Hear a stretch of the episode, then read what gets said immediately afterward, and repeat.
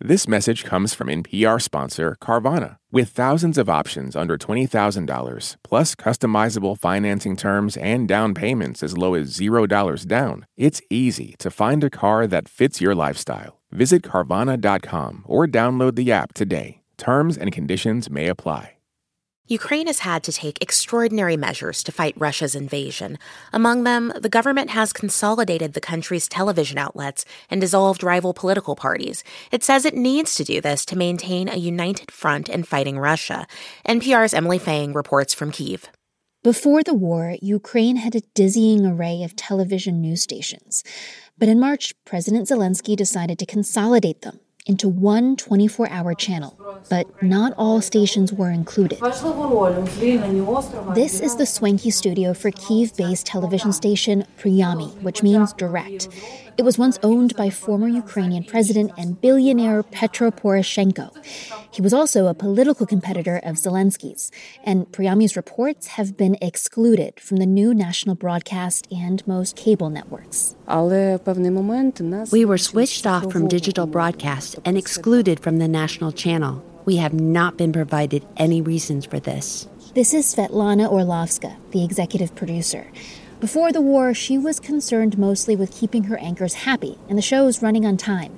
Now she's worried about the network's survival. We do hope we can begin broadcasting again after Ukraine wins the war. But during the martial law, there are certain restrictions. We cannot oppose our exclusion. Even before Russia invaded in February, some of Ukraine's opposition media outlets said they faced political pressure from President Zelensky's government.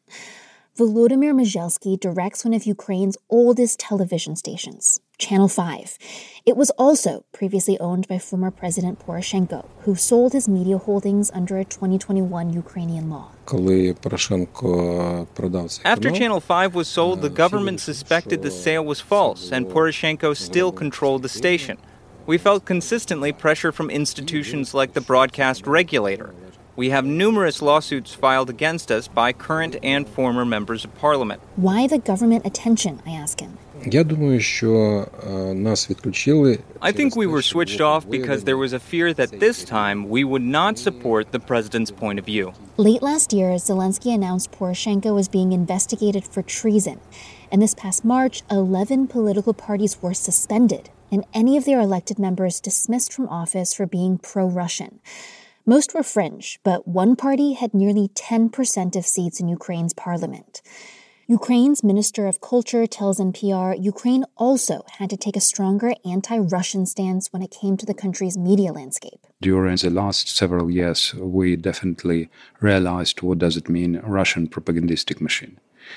To be united in the time of war, it means that we need to coordinate our efforts and he characterized the lack of any opposition outlets from Ukraine's new national broadcast channel as simply a lack of space. It's a tricky issue how to include newcomers. And Russian interference in Ukraine is a real problem, especially now that there's a hot war with Russia.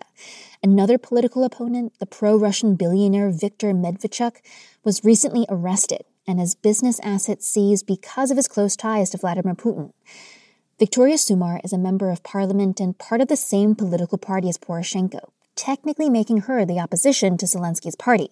But she stresses she's still a patriot. Today, I believe in Ukraine that there are no anti government opposition forces. All Ukrainian politicians are united in opposition to Putin and Putin's Russia. But she does have some complaints about Zelensky's government. The first difference is their attitude towards freedom of speech. We fiercely oppose the government on this. Restrictions on these worry the opposition namely that Zelensky is clearing out political rivals before the 2024 presidential election.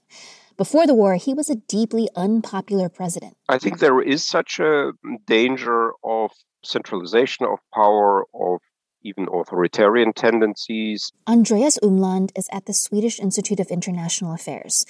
And he says an adversarial, highly personal party dynamic drives Ukrainian politics. Parties disappear, new parties arrive, uh, parties transform, and often the fate of a party is very much tied to the fate of the leader. But despite the restrictions placed under martial law, Umland does not believe Ukraine will ultimately trend authoritarian. Well, about this sort of now already established consensus in society that there should be always an opposition, there, there should be different voices. These questions have become only more important as Ukraine tries to join the European Union. Not only does it have to win a war against Russia, it'll have to prove it's a stable government with democratic institutions like a free press. Emily Feng, NPR News, Kiev. There are a lot of issues on voters' minds right now. Six big ones could help decide the election guns, reproductive rights, immigration, the economy, healthcare, and the wars overseas. On the Consider This podcast from NPR, we will unpack the debates on these issues and what's at stake. You can listen to NPR's Consider This wherever you get your podcasts. These days, news comes at you fast. But the truth?